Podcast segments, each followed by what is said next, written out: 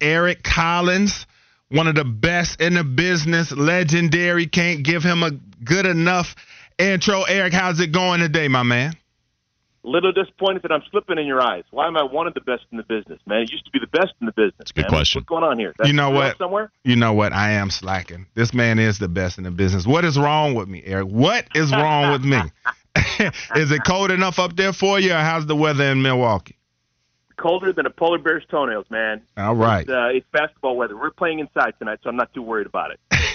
All right, so that gets us started with one of the the the, the great sayings that you have. So I want to know for tonight's game, one of my favorite things about your broadcast are the just the, the the great facts that you have that are so obscure and it just shows how prepared you are. I told these guys just the process when we're in meetings, the stuff that you come in and hit us with. You had a stat in the uh, one of the last couple of games about left-handed scorers in NBA history, and it was just insane.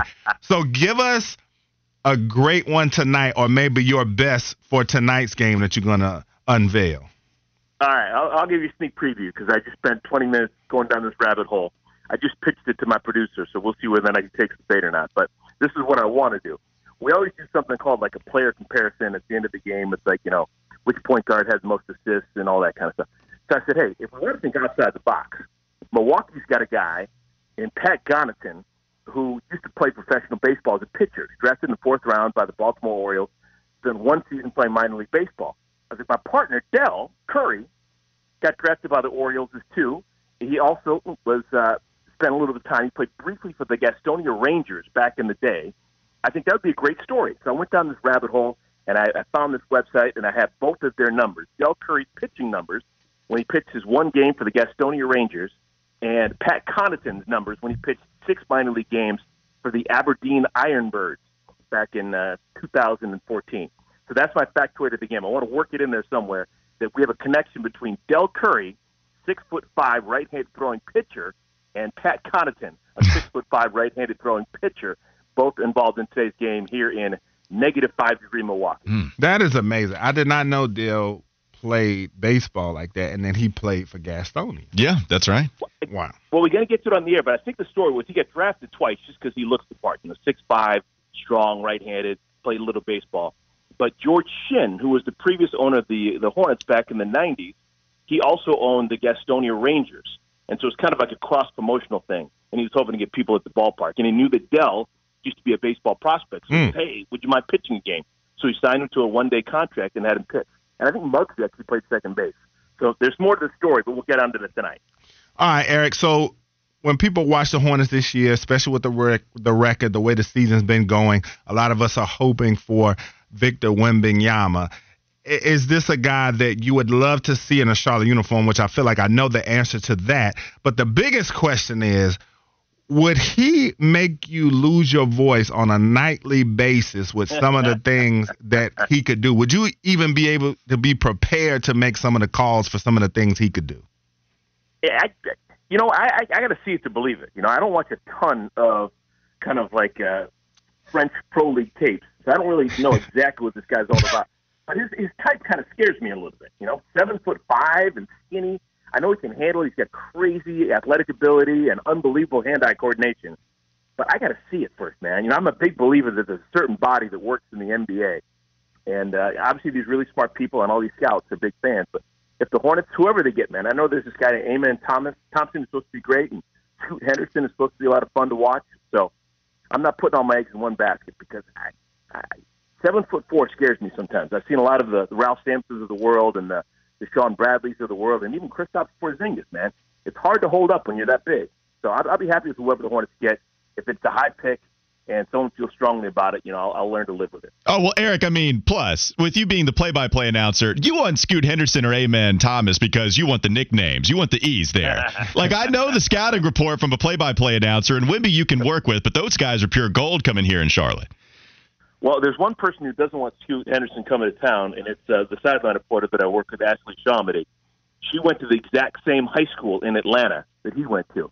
And right now, I think she enjoys being kind of the coolest person living in Charlotte uh, from that high school. She would quickly be uh, overtaken if Scoot Henderson showed up in town. Oh, okay, we'll see. The fans they like Ashley ShahAhmadi on the sideline. They like Eric Collins calling the games as well for Bally here. Charlotte Hornets is what we're discussing. They have a game tonight against Milwaukee. A couple more road games after that. And Eric, I wanted to get to one of the interviews that we had with you on Locked On Hornets, and I, I remember something that stuck with me that you talked about was your understanding of not only everything going on with both teams, but you do have this attitude of being the most prepared compared to everybody else in that building anytime that you call a game. And that's something that really stuck with me just because of your emphasis put in that. When did that start to develop for you as you were calling games and as that's kind of gone on throughout your career, just having the information, everything that you have within that brain being more prepared than anybody else in the building?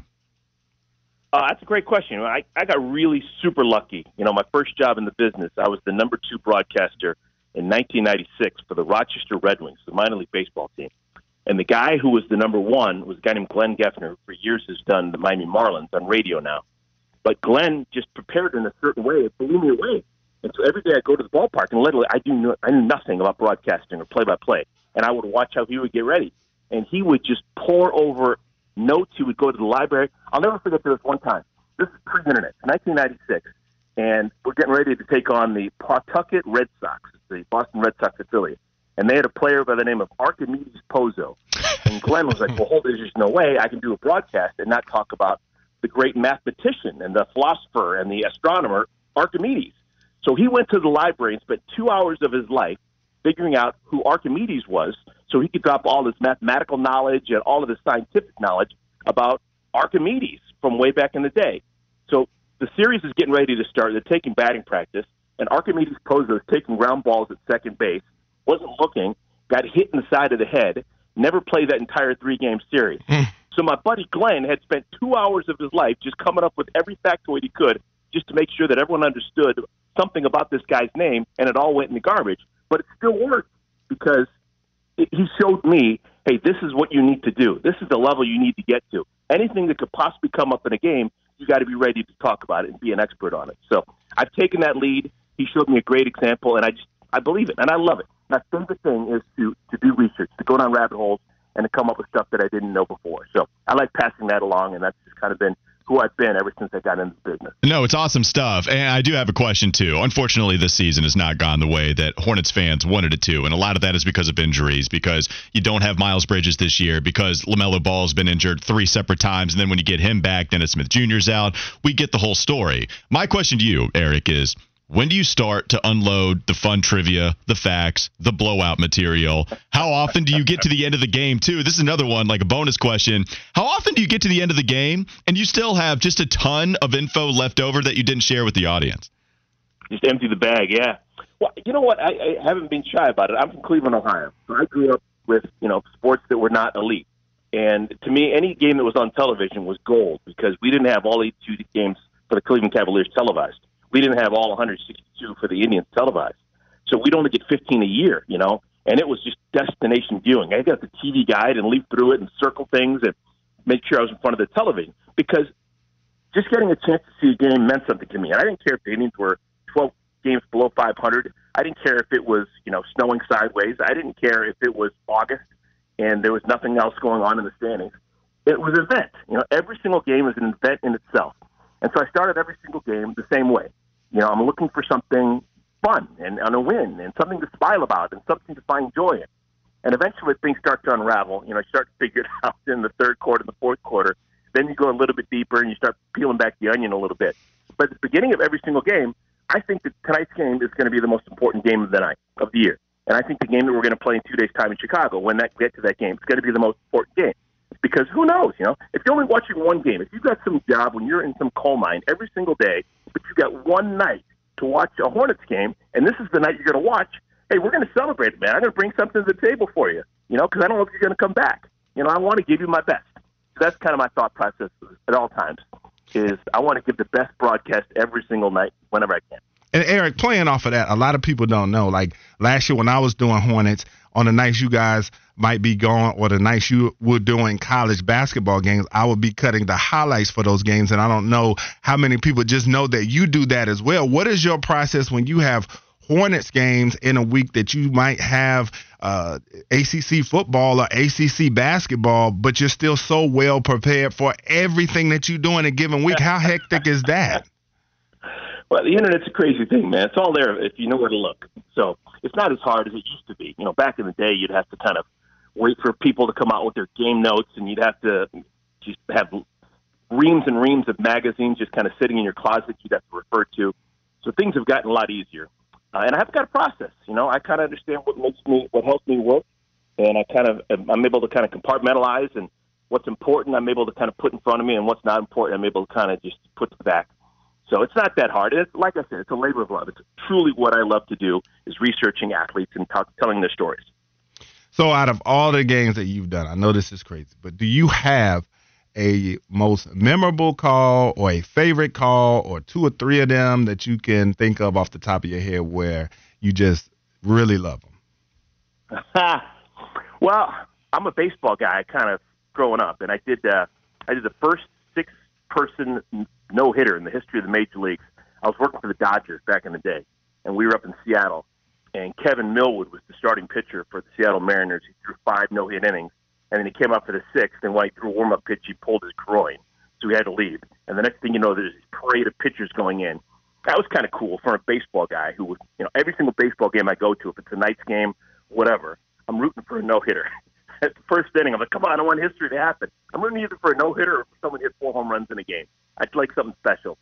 So that's the most uh, distinctive baseball game that I can remember. My most significant call that I like, just because it's recent, I did a college football game this past year, and no one probably ever saw it. But it was Kansas against, I don't even remember who it was, but they had this kid named Daniel Hishaw, and he had this catch and run, and it lasted about 20 seconds, it seemed like, because he was spinning and bouncing, and I was screaming and going up and down.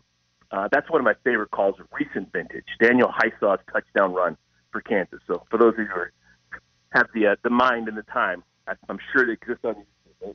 One of the best things that I think I've been associated with. If, if I'm not mistaken, that was a Kansas Duke game because I was doing highlights for that game. I, I think that's what ah, it was. Yeah. Sounds right. All right, so folks. One last one is the, the Zach LaVine shot. When Zach LaVine hit oh. a shot against us a couple years ago. Don't remind us of that, Eric. Don't do that. that one's tough. Yeah, That's man man, all of the calls are great. Like I said, my mom and Bryce, they love it. They're always cracking up. I always text Eric during the games and tell him how much my mom and Bryce love his calls. I love his calls. Everybody loves the call, folks. It's the great Eric Collins, the best, the biggest in the business. Was that good enough, E? what? Hey, just a, what a good guy you are, Wes. Last year, the entire year, I was calling you Wild Wild West and giving a reference to uh, Whodini the old rap band back in the 80s. And it wasn't until like the fifth month that I've worked with you, you said, you know what, Eric, that song is actually by Cool Dee. So I appreciate you for not throwing me at the bus, man. You're, you're, you're a gentleman. No doubt, man. Appreciate it. E, catch them tonight. Bucks and Hornets on Bally's Sports South, man. Eric, appreciate you so much, man. Hey, anytime. Love working with you guys. Thanks.